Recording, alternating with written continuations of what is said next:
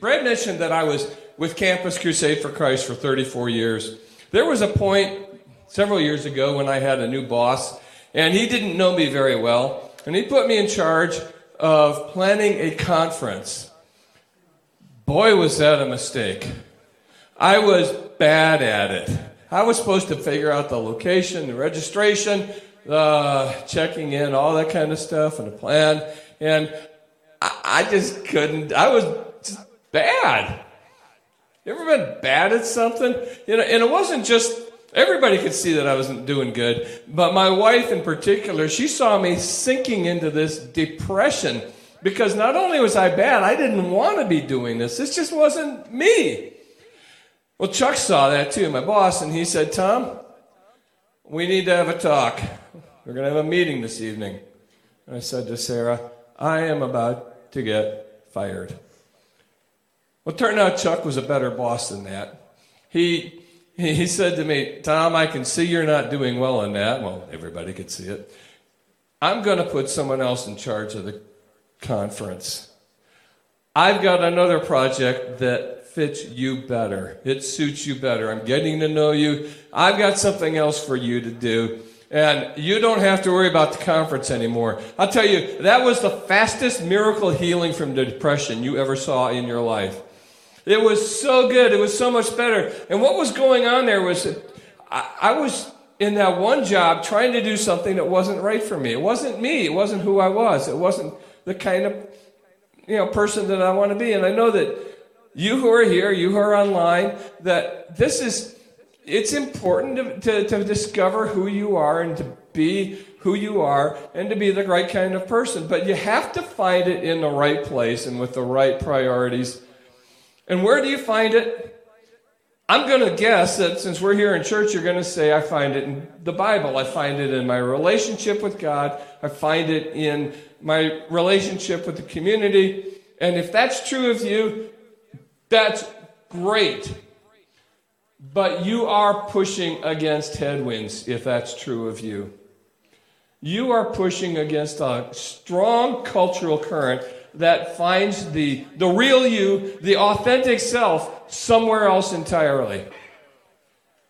And some of us, probably in this room, need to change course and find the authentic self in the right place. And others of us, well, we are already looking for it in the right place. And I hope for you, I reinforce the, the strength that we need to push against these cultural currents. So I'm going to look at this search for the authentic self in three ways. First, at three angles. One is I'm going to talk about how we get it wrong on our own. And I'm going to spend a fair amount of time on this because this is so pervasive in our culture it is so pervasive, it's hard to see it. You don't see like it's the proverbial fish in the water. I want to help us see it for what it is. You can't correct an error very easily if you don't recognize it. So we're going to spend a fair amount of time on that. And then in the second part, we're going to talk about how we can get it wrong, even with relation to God. We're going to open up the scriptures here, not so much in the first part, but here, and we're going to talk about how this inward search for the authentic self puts us in a position of battling against God. And then, third, the last and actually shortest part, we're going to talk about how we can get it right with God. Because there really is a true self, an authentic self that we ought to be pursuing, but we have to do it in the right way and with the right priority. So let's start in talking about how we get it wrong on our own. And the easiest way to do that, I would say, would be to take a look at Disney movies. You been to Disney movies lately? Boy, it's been going on for a while. You know what the theme of every Disney movie seems to be now? It's the hero or the heroine has been put in a position of not being who they're meant to be. Their family is pushing them to be something other than they are. Or the or the society is or some other expectations. And they have to discover who they really are and live their life. And so you'll hear phrases in, in these movies like, uh, you must not let anyone define your limits. Your only limit is your soul. That might have been DreamWorks, but same deal. You, will hear uh, the, the, um, you have to look inside yourself, or you'll hear the princess of a frozen land singing, Let it go, let it go. Can't hold it back anymore. It's time to see what I can do. To test the limits and break through. No right, no wrong, no rules for me. I'm free. Let it go, let it go. I am one with the wind and the sky. She is breaking, she, she's setting aside the rules. And it's all about I'm free and letting it go. No right, no wrong, no rules for me. A lot of that movie was about her discovering her authentic self, but where did she find it? Toward the end, she kind of got maybe some, some better perspective, but she was looking inside. And isn't that the case for a lot of what we see in culture? If you want to read a, a really good book on it, Carl Trueman wrote an incredibly good book on it called The Rise and Triumph of the Modern Self. And if you want to get a grip on what's going on in culture, there is nothing better than that one right now. There's, you know, maybe some others in different ways, but this one is so insightful. And he talks about expressive individualism. The individualism part is that I am who I am, and it's about me. And I need to express who I am. It's, it's what I'm supposed to do. That's the way you live life in this world, is that you express yourself as an individual. And I heard a, a, a, great podcast on it that really brought it home to me. Actually, I've listened to it several times because it hit me so hard. There's a high school teacher named Rich Bordner who was talking with Greg Koukl. I'll tell you where to find this later on. They, they were talking about Rich Bordner's experiences as a high school teacher, and he had a lot of different experiences. He started out teaching in Compton, California, which means inner city Los Angeles, if you've ever been out that way. And then from there, he went to Mission Viejo, which is wealthy suburban Orange County, California. Then he moved to Dallas, North Dallas, the, the suburbs there. And he said he's seen this everywhere. And what he said was that everywhere he goes, students take it as axiomatic. Axiomatic means that it's just a, a fact of life, it's a reality. You can't question it. It's just the way things are. And you don't need to argue about it, you don't need to justify it. It's just reality. They take it as axiomatic that the, uh, the idea, rather, that I am my own. I define myself. Period. Full stop. Nothing else defines you but you. Expressive individualism. I am, and he's quoting someone else here named Alan Jacobs, I am a commodity wholly owned and operated by myself in service to my interests, as defined by me. A Bordner says it's about autonomy, meaning and purpose, and everything like that you find by looking inward and nowhere else. Not by looking upward, not by looking around. They define, and he's talking about high school students, they define meaning for themselves, and that is it. And don't think that he was just talking about the secular crowd. He was talking, he's, he's a committed Christian, he's been around the block in church. He's talking about Christian kids, and not just any Christian kid, but the ones who are leading the youth groups. So it, this is probably something that's present in the River Church, too. Unless you think that Bordner or I am harping on the teens, he wasn't, I'm not. He and I both know if they learned it, they learned it from somewhere. It was us. This is not something that this generation invented out of nothing. It came from somewhere and it came from previous generations. This is culture wide. There is a whole lot of this expressive individualism. It's about be who you are or you be you. You've seen this in commercials. You do you. It's up to me to determine my truth, my morality. You can't impose that on me. Who are you to impose your morality on me? I've got my morality. Or how about this one? My body, my choice. Now, this isn't a talk about abortion. It's about something actually that goes deeper than that. Because Bordner talked about this. I've seen it. You've probably seen this too. The person who says, I believe abortion is killing a human baby, but no law should interfere with a woman's right to choose. Abortion is killing a living human being, but no law should interfere with a woman's right to choose. Do you see what's going on here? There are two moral values in competition. There is the, the moral value of life with regard to a human baby. And by the way, if, you, if you're not sure that that's what's inside the womb, that we, we're talking about someone who does think that it is a living human being, okay? So this person is saying, I believe it's killing a living human being, but I wouldn't interfere with a woman's right to choose. We got two moral values, and which one's more important? It is the woman's autonomy. It is more important than the moral value of, in this person's mind, murder. It's better to murder than to interfere with a person's authentic self. That's what that means, right? Is this a problem?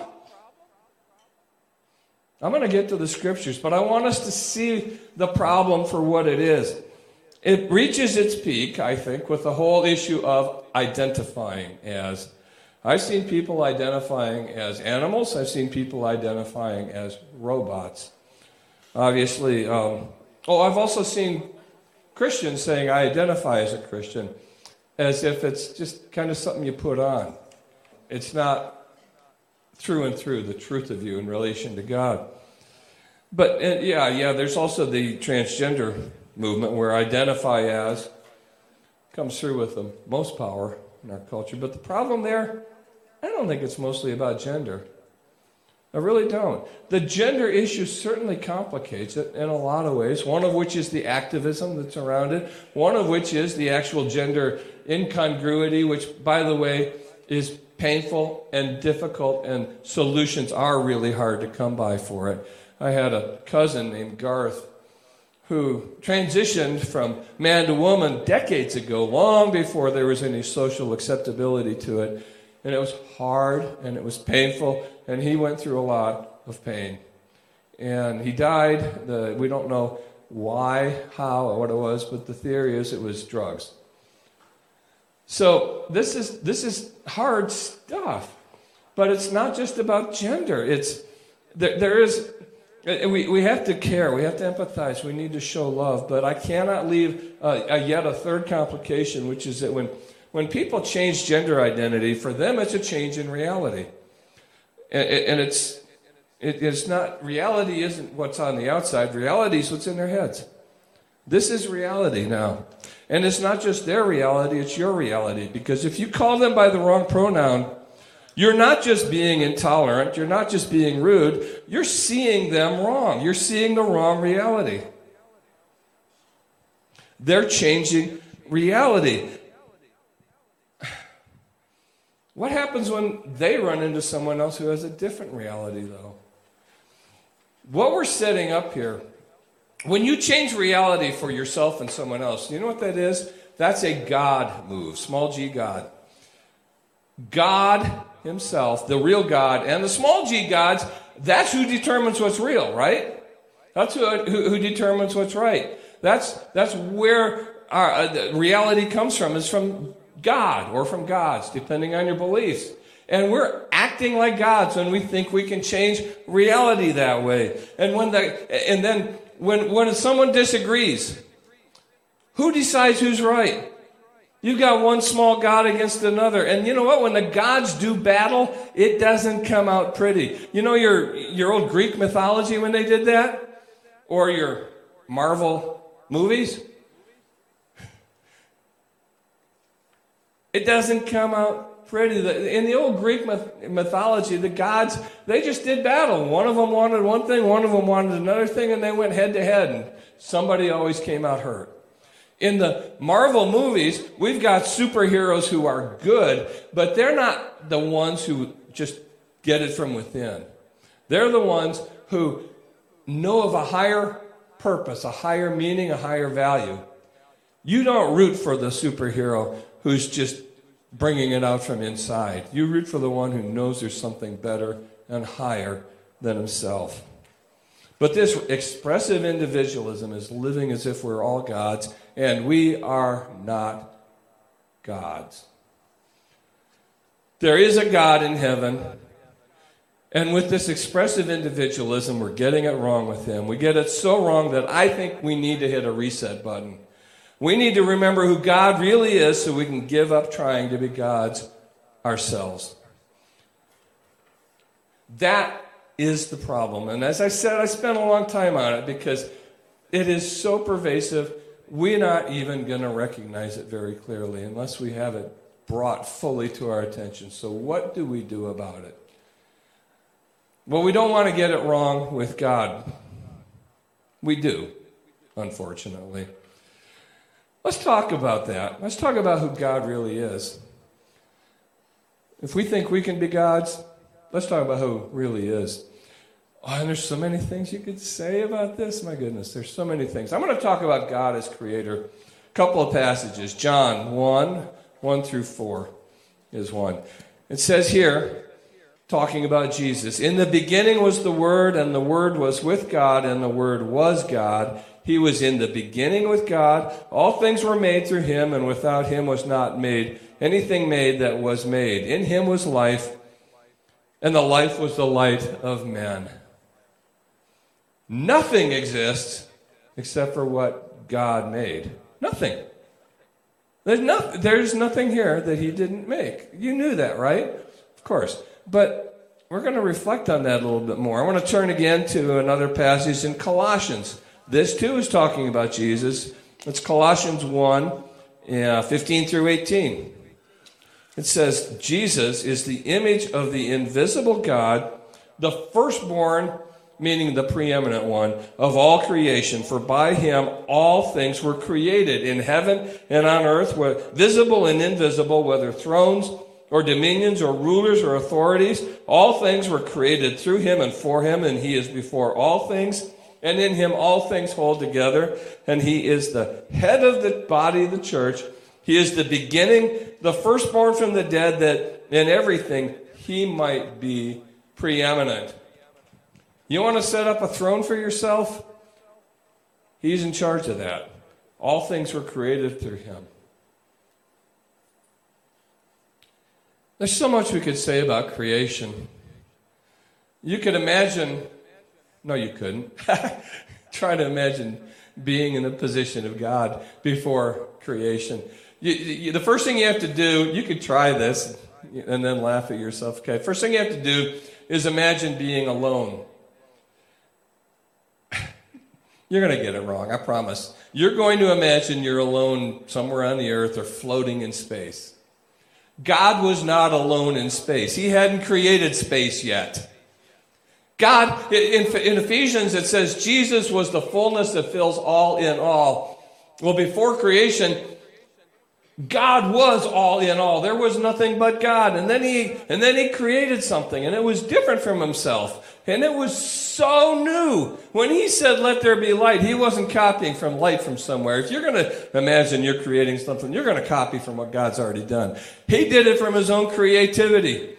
I think of myself as being a creative person, but how many variations on the theme of maple leaf has God run?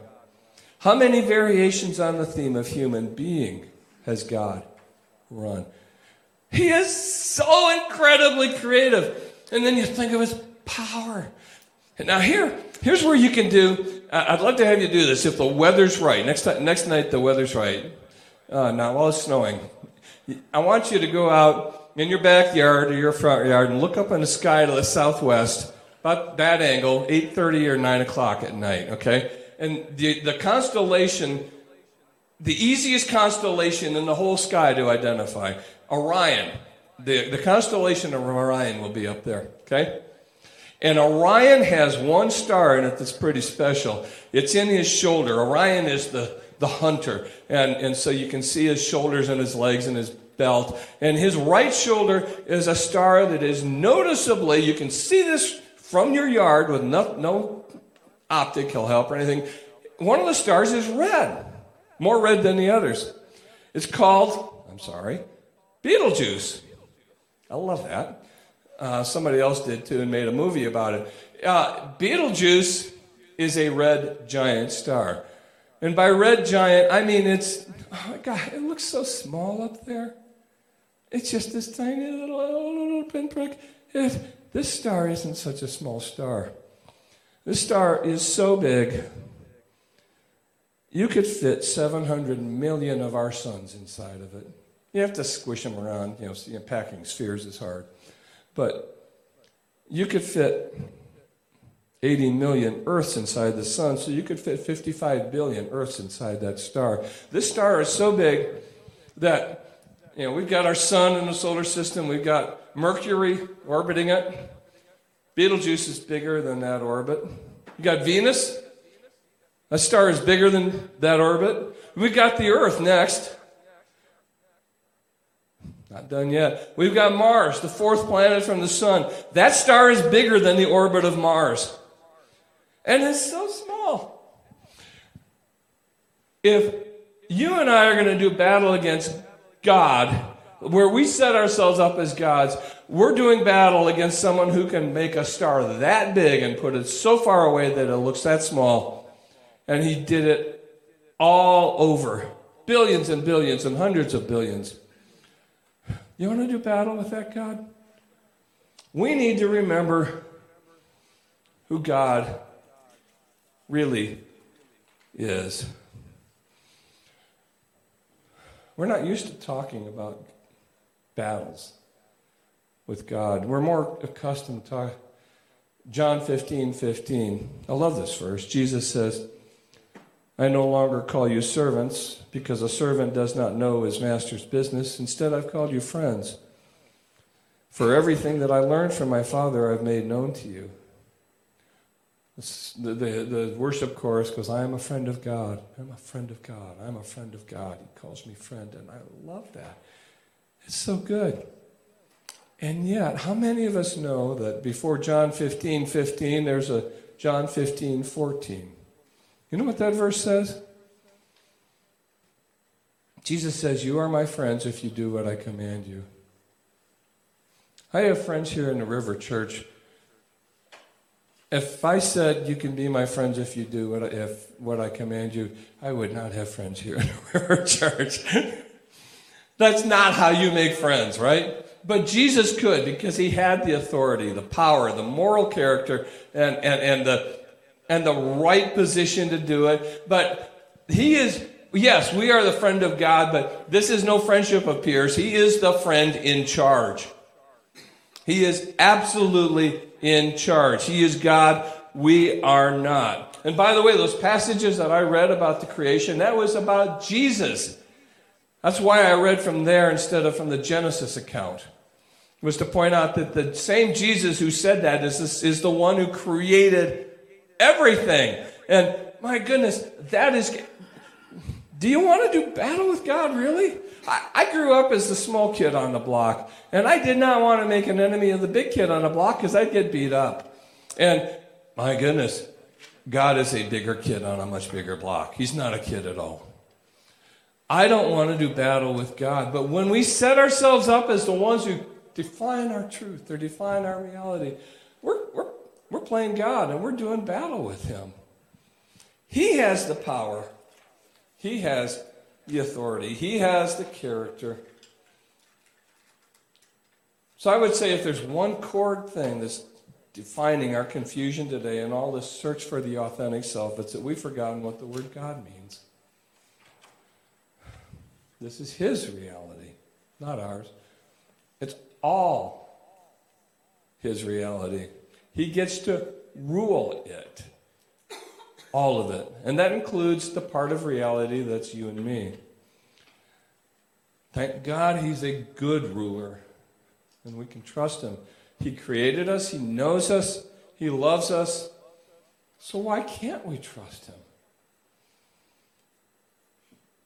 Is this just starting to begin about you know transition to how you can get in touch with your authentic self in a right relationship with God, it starts with recognizing who God is and who God isn't us.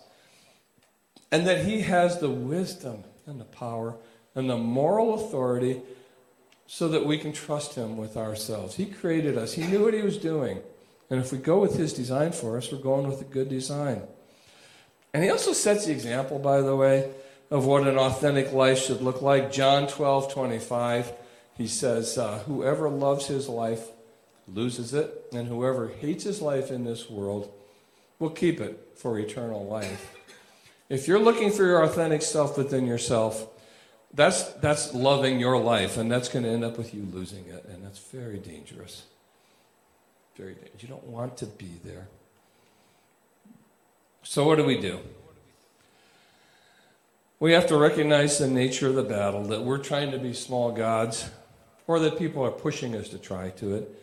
Doing battle against the true and infinite and holy and powerful, real God. And there's only one way to win. There's only one way to win. It's His way. Which brings me to part three, which is, like I said, the shortest, the most important, and probably the hardest part of this message for me because I have a list of things. And I don't want it to come across as a formula because I'm afraid it'll leave out the heart. I've been a Christian for 47 years and a couple of weeks. It was January of 1975 when I accepted Christ. And it Following God, submitting to Him, finding myself in Him is good. It's, it's really good. It's just, He is good, and He's good in ways that you don't just, it's not just theory. I mean, it's, it's a real good life. You gain a lot by giving up your life for Him. And the more I let Him be in charge, the more satisfied I am, the more confident that I'm on the right path, and the person that I'm meant to be. So I want to convey that heart. And I'm afraid it won't come through, but I'm going to suggest those four steps anyway. The first one is to give up the battle. Just give it up. Second one is be reconciled with him. Third is follow his example. And the fourth, it's not a step, it's a result. You will find your authentic self in him. Give up the battle. He is God. Stop acting as if you are. Stop, you know, just resist the pressure if it's pressure coming from outside. You make yourself an enemy of God. Romans 8, 6 through 8 says, uh, here it is. To set the mind on the flesh is death, but to set the mind on the spirit is life and peace. You see the contrast? And you set it on the self, it's death. But there's a better way life and peace. For the mind that is set on the flesh is hostile to God, for it does not submit to God's law. Indeed, it cannot. Those who are in the flesh cannot please God. So, where's our hope? We are enemies of God. Well, there is hope. Just before that, shortly before that, Romans chapter 5, I'll read verses 8 and 10. He says, God shows his love toward us that while we were still sinners, Christ died for us, while we were still enemies, even. Because, for if while we were enemies, we were reconciled to God by the death of his Son, much more now that we are reconciled, shall we be saved by his life. Reconciled, saved, no longer enemies. And it comes from trusting him, trusting him that he's good enough to do the right thing for us trusting Him that He's on the that He's taking us on the right path, trusting Him by saying, "I'm going to give up trying to be God. I'm going to let You be God. You can be God in my life. I don't have to be." And if you do this, if you trust Him, if you give up the battle, if you give up uh, on this, uh, and, and then if you follow His example, He had all power, He had all authority. He, he had absolute self knowledge. He knew his authentic self. And yet, he said, even the Son of Man did not come to be served, but to serve and to give his life as a ransom for many. His authentic self was a, a, a self of giving. That's the model. That's the one we find. Follow him Find God, pursue Him, look for Him with all your heart. My book that's out there, Too Good to Be False, that was my investigation into the character of Jesus, and it is so good. And it has done so much good for me to, to see Jesus more clearly. Follow Him, submit to Him as the one who is really and rightfully in charge. And you know what's going to happen if you do that? You're going to find someday, you're going to wake up in the morning someday, and you're going to say to yourself, my goodness, I have given up the, the search for my authentic self. I'm just not worried about it. It's, it's not a thing for me. It doesn't even, it's not, it doesn't matter. I, I, I, you've let that go. Yet, this is a cool thing. By God's grace, He gives it back. He gives it back. You are discovering your authentic self by finding it in God. He takes you there by His love, by His grace, and and you are becoming the person that you were meant to be. And I tell you, it is good from experience. It is glorious. And it's not because I'm glorious, it's because He is. That is the way to find your authentic self. Because He is God, not us, because He is good. So I'm going to ask you to stand. Close, and pray. God, thank you that you are a good God and that we don't have to try to be because we couldn't do it. Thank you that the battle, though it's hopeless, if it were us against you, is very hopeful because it doesn't have to be a battle at all because you've offered this reconciliation in Jesus Christ who died and rose again for us. And I pray that if anyone here hasn't discovered that goodness yet, that they would today. And pray that those of us who are in the battle would remember who is God and let that strengthen us in the battle so that we can find our authentic self in you in the right place. Pray this in Jesus' name. Amen. I told you I was going to tell you where you can find that podcast. Uh, go to str.org. That stands for Stand to Reason. str.org. And there's a podcast menu thing there. Look for a podcast titled What High School Students Are Thinking. str.org, What High School Students Are Thinking. I think you will really get a lot of insight out of this, a, real, a lot of insight. Anyone who's new here, please go to the connection room by the front doors there. We have a gift for you. Glad to have you here. Anyone who may have made a decision to trust Christ, as Tim said earlier, find someone here and let us know about it, about your decision. Brad will be back next week, Lord willing. So, God bless you as you go. Have a great day.